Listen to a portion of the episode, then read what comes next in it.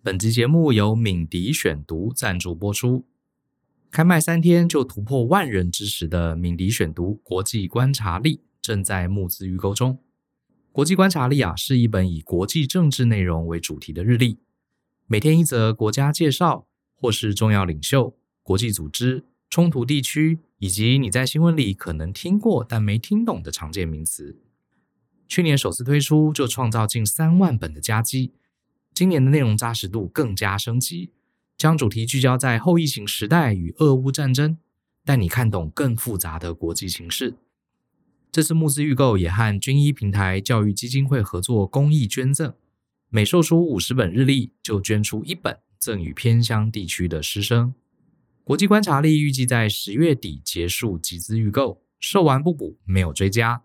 有兴趣的听众，欢迎点击资讯栏的链接，输入专属折扣码，还能享有八十元优惠哦。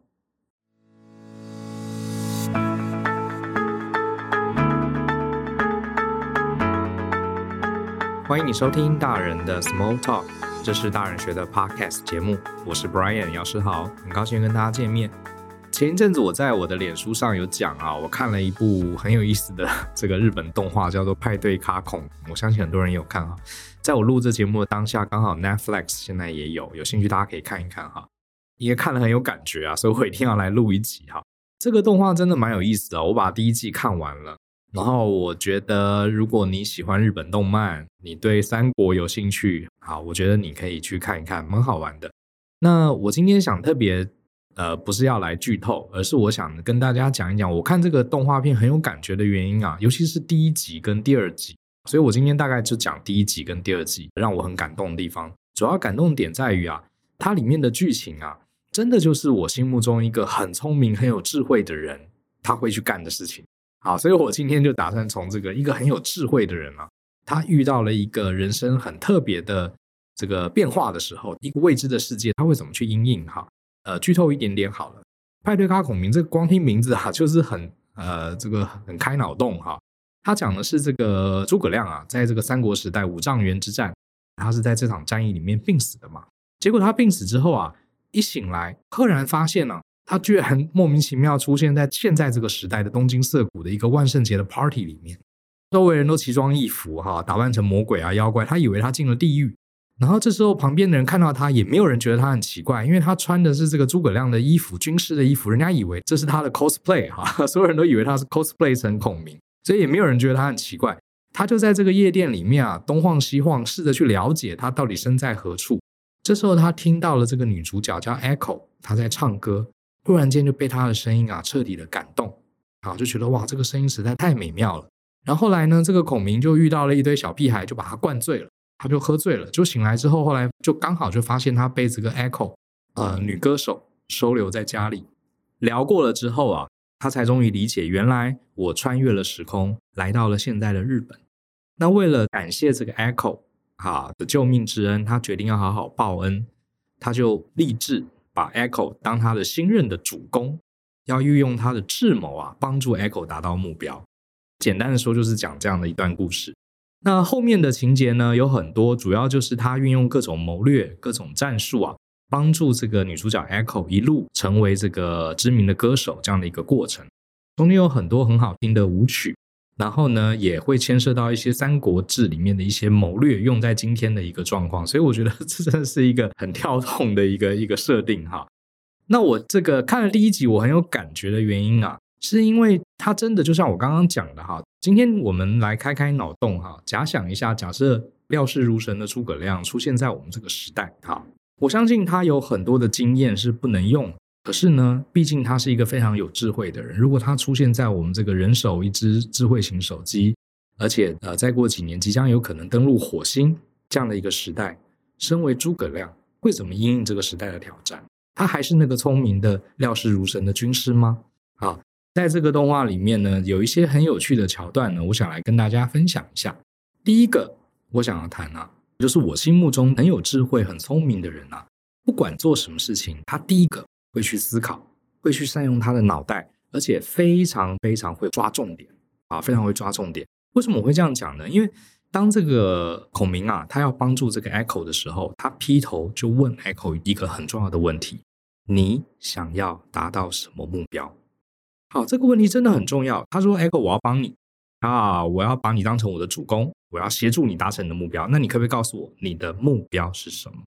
好，这真的是一个非常理性的问题哈，因为这个像我们学专案管理的人也很清楚知道，这世界上呢，老板交办的任务或是公司里面给我们的专案，常常背后是有很多很多各式各样隐性的目标，是老板或是客户不一定说出来的。所以前面呢、当你要帮助对方把事情做好，第一件事情一定是问你要什么，达到什么样的效果是你心中期待的。因为目标清楚了，我们才知道怎么大量去收集情报，怎么去拟定战略。有一句话说，所有的策略都是为目标而服务的。如果目标不清楚，再好的策略也就失去了任何意义。好，所以我觉得非常合理。这个 诸葛亮就问 Echo 说：“你想要达成什么目标？”这个 Echo 就想了一想。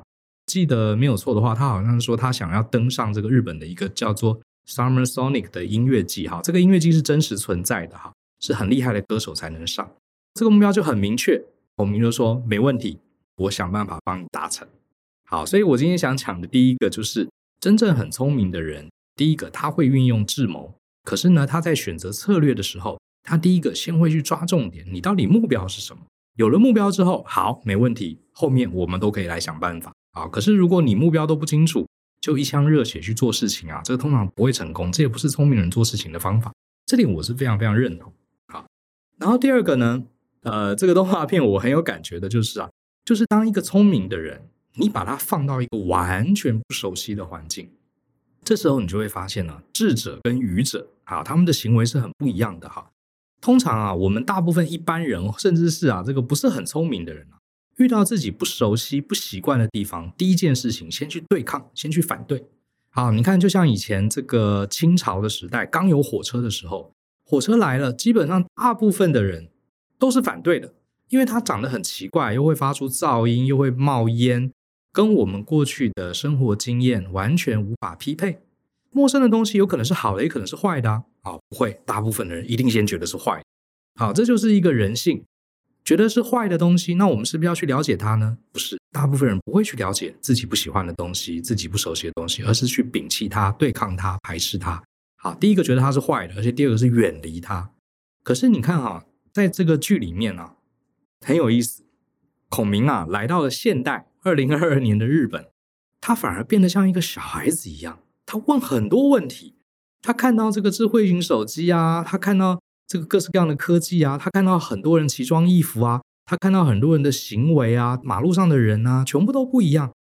他第一个反应不是排斥，不是说你们这个时代充满了魔鬼啊，充满了这个呃乱七八糟的事情，乱七八糟，你们也都看到我，也不跟我敬礼，也不跟我鞠躬。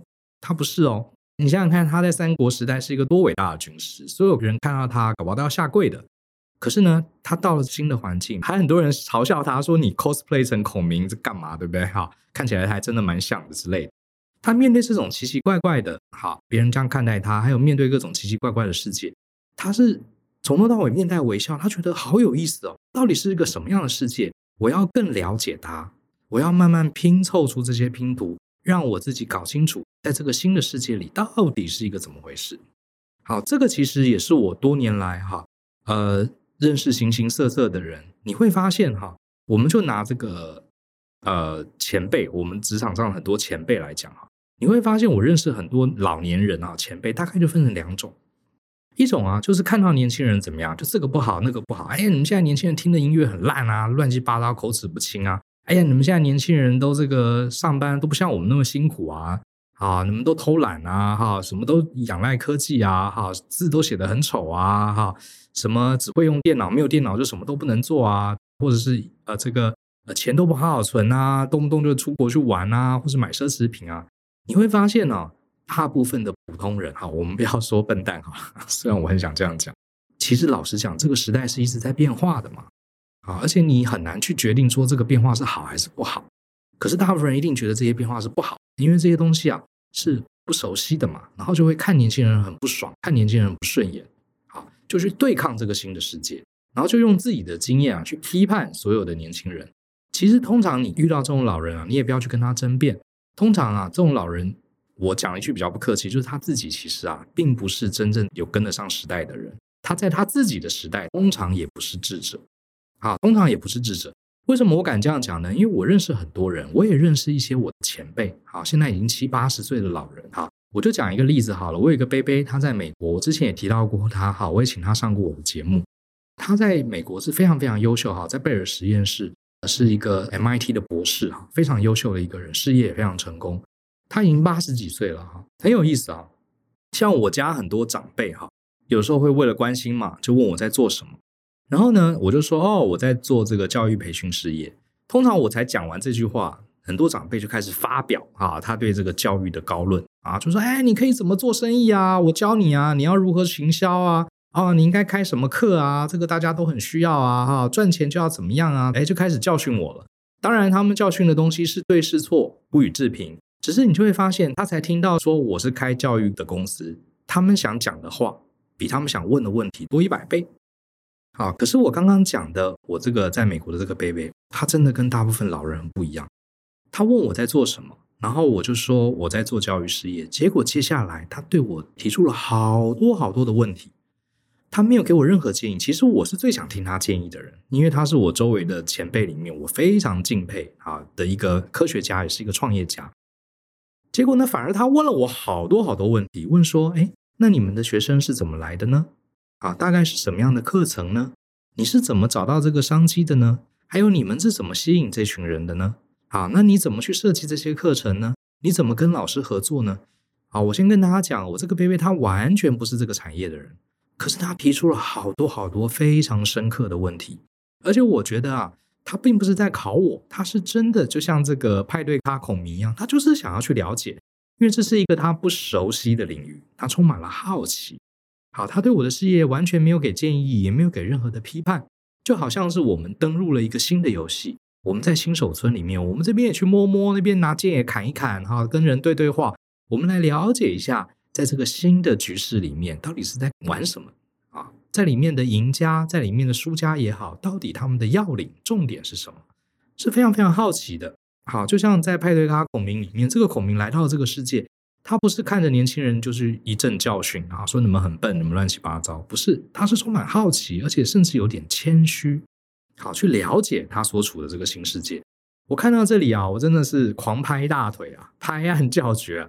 这真的，这个作者很厉害啊，真的，这就是我心目中一个有智慧的人。他面对一个全新环境的时候，他的反应就是好奇，会去问问题，好，会去试图去了解，而不是去批判自己不熟悉的东西。这是第二个，面对不熟悉的环境，智者会去了解，而非对抗。那第三个呢？啊，其实也是接续第二个哈，就是对所有不了解的事情啊，都充满好奇，都想要去学，学了呢，还想马上用，哈哈，这个非常有意思。然后我发现这个孔明啊，他来到这个世界啊，他就东晃西晃，然后就看到这个收留他的这个女歌手 Echo 啊，拿着智慧手机在那边滑。你看啊，他马上就抓到重点。我们这个时代最特别的一个产品啊，真的要讲只有一个的话，那就是智慧型手机。好，这个孔明看到智慧手机，还问他说：“你手上那本小书是什么？”他以为是一本书，结果呢，他拿来一看，发现他马上就找到重点。他不会说：“哎呀，这什么东西啊？小小的还会发光哈，乱七八糟，而且里面的字又不是毛笔字，很丑。”没有，他没有批判，他马上抓到重点，觉得这个手机啊是一个关键。我在里面可以输入东西，可以查到世界上任何的情报跟知识。他马上眼睛都瞪得大大的，说：“这个是什么？”然后 Echo 说：“这是智慧型手机。”他说：“我也要一个，你可不可以教我怎么用？”那我记得第一集吧，还第二集，他整个下午就是请这个 Echo 教他怎么用智慧型手机，结果他马上就学会了。接下来后面的集数，他能使用很多谋略。呃，能够搜集很多很多很精准的情报，最后都是用这个智慧型手机。好，你看，这真的就是也是我心目中一个很聪明、很有智慧的人会干的事情。他非常啊懂得去看啊这个时代的人手上有什么厉害的工具，他不会去批判，他能一眼就看出这个工具的潜力，而且呢马上去学，而且学了之后呢，他马上用，他马上就用手机查了很多东西，甚至有些事情 Echo 不知道。还是这个孔明啊，才刚学会手机的人查手机告诉他的。啊，这真的很有意思。而且这个孔明啊，他学会了这个手机啊，他也不是跟人家炫耀说：“哎，你看我一个下午就会用手机了，我是不是很聪明？”没有，它的重点是马上把手机查到这些情报、这些知识，马上去应用，应用在它帮助 Echo 啊进入这个音乐季的整个过程啊。这个我真的是非常非常佩服哈。你就会发现，真的很有智慧的人都是这样。反而呢，我发现，呃，我周围偶尔也会遇到一些上班族啊，他们大概过了三十岁以后啊，就停止学习了，就觉得，哎呀，那个东西我知道了，哎呀，我都这个年纪了，我还学那么多东西，这个让年轻人来好。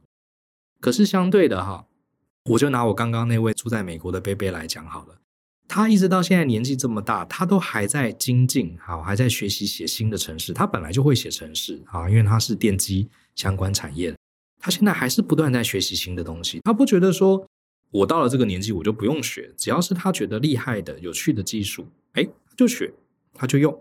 好，这一点我也是觉得说，哎，真的就是符合一个我对有智慧的人的一个看法啊，就是面对新事物充满好奇，看到好的工具，马上抓到这个工具的内涵重点，而且马上学习，马上运用。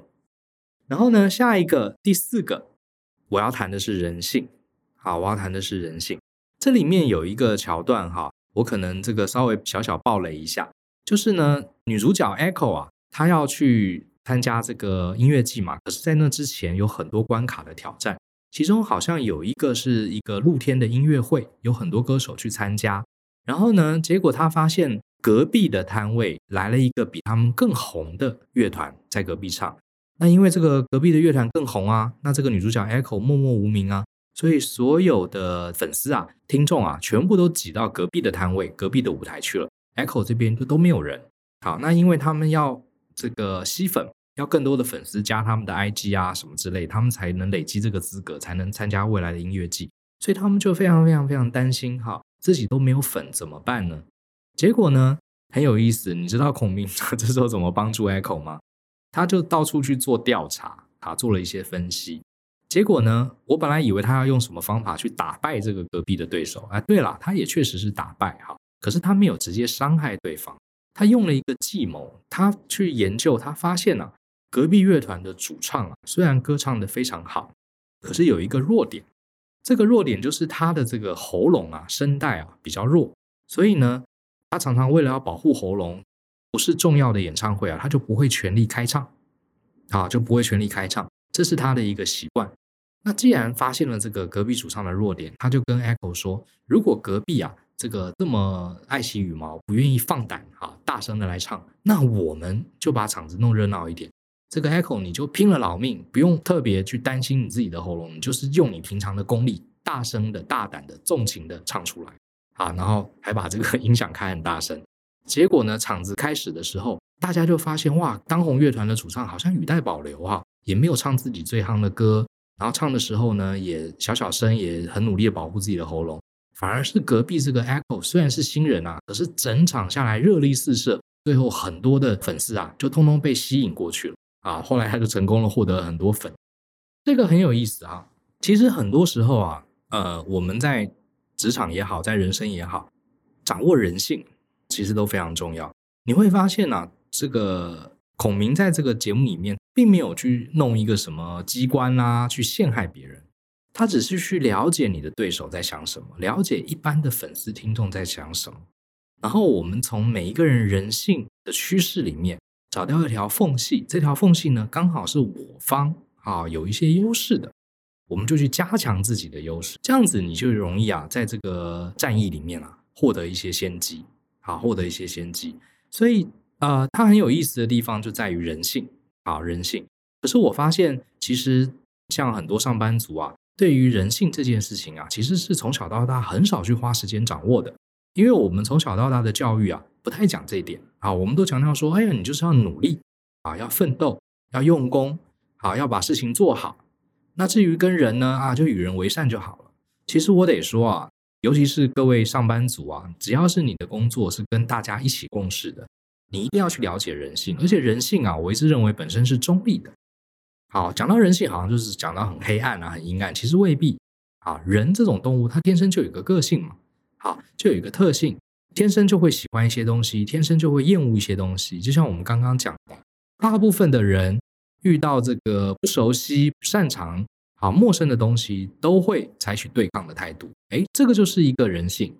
第一个，你能不能反人性而行？也就是说呢，你不要跟一般人一样，你走出一条不一样的路。第二个，你同时走出不一样的路之外，你也了解大部分的人其实他会遵循他原本的人性。我们要怎么利用这样的一个趋势，在这个不伤害别人的状况下，用很和平的方法达成你的目标？好，所以其实这第四个是我从这个动画里面可以感受到，其实诸葛亮在这个动画里面，他常常运用一些很厉害的人性，好，抓到这些要领。很少很少去用一些这个，比如说用一些什么法术啊，或是用一些科技啊，没有，所有的谋略几乎都是奠基于人性之上。那最后一个呢，我想要提的也是我在这个 动画里面觉得很有意思的哈，这个派对咖孔明啊，他在这个东京啊，几乎每天都穿着他自己孔明的衣服。当然，这个是剧情需要啦，如果他不穿孔明的衣服，大家就不知道他是孔明。可是他在这个剧里面很有意思啊，他拿了一个扇子，然后戴着这个孔明的帽子走来走去。很多人其实都觉得他是一个怪咖，可是你会发现啊，他在里面的态度非常有趣，他永远带着一丝神秘的微笑，很专注在自己要执行的计划。啊，而且他很少去试图去说服所有的旁人，说：“哎，你们要认同我啊，我其实不是一个怪人哈，呃，我其实是想要做什么做什么，我其实非常聪明。”他就是做自己的事情。去分析、去调查、设定目标，然后制定谋略，然后他就一步一步去布局，一步步去累积筹码。旁边人怎么看他，或者是旁边人支持他、反对他，他其实不是很在意的。呃，我不确定大家能不能理解我描述的这个感觉哈。其实我在职场上遇到一些我非常佩服、很厉害的人，他们也有这种特质。好，甚至你会觉得他们有一点点孤僻。也就是说呢，这些人呐、啊，很少很少去在意别人在想什么。他们更花时间专注在自己的目标，好，倒不是说他刻意哈避开，呃，我自己发现其实呃，以创业来讲哈，像刚开始创业的时候啊，就有一些人跟我说，哎，Brian，你你既然现在都当老板了哈，你跟舅两个人啊，你们就应该常常去参加一些什么狮子会啊、扶轮社啊、BNI 啊这些场合啊，多跟其他老板交流，要多跟其他老板认识，然后要创造人脉哈，做生意这样子才对。当时呢，其实我们也不知道这是对还是不对，只是我跟舅呢，我们觉得经营事业有好多好多的事情要思考，有好多好多事情要做。如果我真的有这么多美国时间，好，可以花在社交，我宁愿跟我自己家的同事社交，好，跟我合作的老师社交。我光是跟我自己家同事、跟自己团队啊，跟我自己的 partner，我们要讨论好多事情，都讨论不完了。好，而且我本身也不是喜欢这个社交的人，好，不是特别喜欢热闹的人。我觉得光是在家里沉静下来，好好休息、思考这些呃经营的战略，或者是跟自己的团队做很密集的沟通，我都已经时间完全不够了，怎么还有空下班放假到处去参加这些 party 呢？我是不了解，可是我也不知道呃这些人给我的建议到底对或不对。总之嘛，我跟舅也就是顺着自己的个性哈，一步一步来经营公司。结果经营公司十多年下来，诶，我好像也不觉得 人脉对我们来说是个问题。事实上呢，我后来啊越经营公司，越认识一些很厉害的高手。我发现其中啊有很大比例的人其实也是不社交的。啊，跟我心中想的这种大老板呢，其实不太一样。我发现很多很厉害的专业的工作者跟上班族，一些企业的高管，他们其实真的都是不得不社交的时候，他们才会去社交。他们大部分的时候啊，也都是把注意力放在自己的计划上，放在自己的团队上，放在自己的策略上。好。其实这一点呢、我看了这个派对卡孔明之后啊，我深受鼓舞。你看孔明在这个里面，他也没有要到处去社交，到处去争取别人在心理上的认同跟支持。因为我一直认为啊，一个搞清楚自己要做什么事情的人，他其实根本不太需要旁边的人去认同跟支持，因为他自己已经很清楚知道自己要做什么。那别人赞成也好，不赞成也好，那跟他又有什么关系呢？啊，当然，如果你需要别人手上的资源，你得花时间去说服大家。可是除此之外，你如果能说服你自己，你很清楚知道自己要做什么，你又何必到处去呃，希望你们要支持我、认同我的理念呢？对不对？哈，毕竟我们又不是出来当政治人物，需要人家的选票。好，这也就是我觉得一般人跟很有智慧的人中间一个很大的分歧。哈，可是我发现很多人啊，其实是他嘴巴上说他想做一件事情，可是他又不去做。他又一直到处问人，哎，你觉得我这样做好不好？你觉得我这样做对不对？然后有人说，我觉得你这样做不对，他又要跟你辩论。那我心里就想说，那你就自己去做就好啦，你何必来找我背书，从我身上获得你的认同呢？像之前有一些同学啊，就跟我讲很多这种事啊，他就说啊，老师，我觉得我想要回去重念大学啊，我的建议是不要啊，因为你都已经快三十岁了，你如果要转行，你其实不一定要从大学重新开始念，那浪费很多时间。哎，结果这同学就开始跟我辩，说啊，这很好，这很好。然后我心里就想说，那既然你已经很确定了，那你就去念啊，你就重新去考大学啊，重新念高中数学、高中理化，那你何必来问我呢？好，那我就觉得。一定是自己没有想清楚啊！其实你不需要获得我的认同，真的相信自己，你就去干了，对不对？好，所以我自己觉得，真正的智者他不会在意那些别人怎么看我。好，我觉得这世界上最可怕的事情，就是一辈子都在想这个社会怎么看我，家人怎么看我，朋友怎么看我，群众怎么看我，舆论怎么看我？请问舆论它多高多宽，体重多重？它其实根本是我们一个假想出来的啊！它其实呢？这些舆论、这些群众、这些旁人怎么看我？这些旁人其实很多时候是我们自己无法下决心所营造出来一种恐惧，只是我们把它套上一个旁人不认同。其实我觉得到头来可能只是你自己不知道自己要干什么而已。所以派对卡孔明这个里面的孔明啊，他就是一副老神在在，朝着自己的目标理念去迈进。别人去笑他，别人觉得他很怪，你感觉啊，他是没什么感觉的啊，他呃也不是接受。他是根本就无感，因为他很清楚知道自己要做什么啊，他不太需要获得一般人在这些外在上的一个认同啊，所以这部动画还蛮有意思的啊。虽然他到了第三四集之后，他比较把重点放在音乐上，谋略的部分就少了一些。反正今天嘛，我只是跟大家分享一下前两集嘛，哈。那我觉得大家还是可以去有兴趣的话可以看一看，因为这真的是一个很跳动的设定哈。那主要就是我很有感觉的点。啊，主要就是在一个我心中想象一个真正很厉害的智者，当他把它放到一个全新的环境了，他会有什么反应？啊，我们刚刚讲了五个，第一个就是呃，聪明的人不管做什么事情都会用头脑，都会想计谋，而且很会抓重点。然后呢，当我们面对不熟悉的环境啊，普通人他会去对抗，会排斥，可是只有聪明的人，他懂得很谦虚的去理解这个新的局势。那当我们遇到新的事物、新的工具，只有有智慧的人，他才有这个余裕啊，去充满好奇，而且去学，学了之后还马上用啊，而不是拿来炫耀而已啊，不是拿来炫耀而已。这个真的是很有智慧的人才会有的行为啊。多半的人呢，就觉得，哎呀，我已经很老了，这些东西你们年轻人去搞吧啊，呃，我不用学那么多东西，我学这种东西干嘛啊？就会排斥。那第四个呢，就是人性其实是千古不变的哈，善用对人性的理解来发挥影响力。好，才是真正有智慧的一种呃思维方式。那最后一个呢，就是我认为真正很有智慧的人啊，他往往很清楚自己的目标是什么，他也很清楚去思考自己的策略。旁人怎么说，啊，参考就好，甚至呢不以为意，啊，也只是笑笑就过了。那只有这个普通人啊，才会呢把时间浪费在一些无谓的社交，浪费在一些闲杂人等对自己一些表面上的认同。啊，那个其实是真的是很没有营养，一点价值都没有的东西。好，你反而应该把注意力专注在自己到底要什么，然后怎么去制定你方案，一步一步的调整改善。好，这个才是我心目中真正的智者。好，大概讲完了，这就是这五点哈。我看了派对哈孔明的感想。那不知道你有没有看这部动画呢？如果你看完也觉得有一些我没有提到的想法，或是觉得一些很有趣的这个桥段。也欢迎你在这个 Apple Podcast 下面留言，跟我们分享一下。同样也欢迎你上脸书哈，可以追踪我，然后也许我可以有一些有趣的讨论。好，那今天就先讲到这边。相信思考，勇于改变，我们下次见喽，拜拜。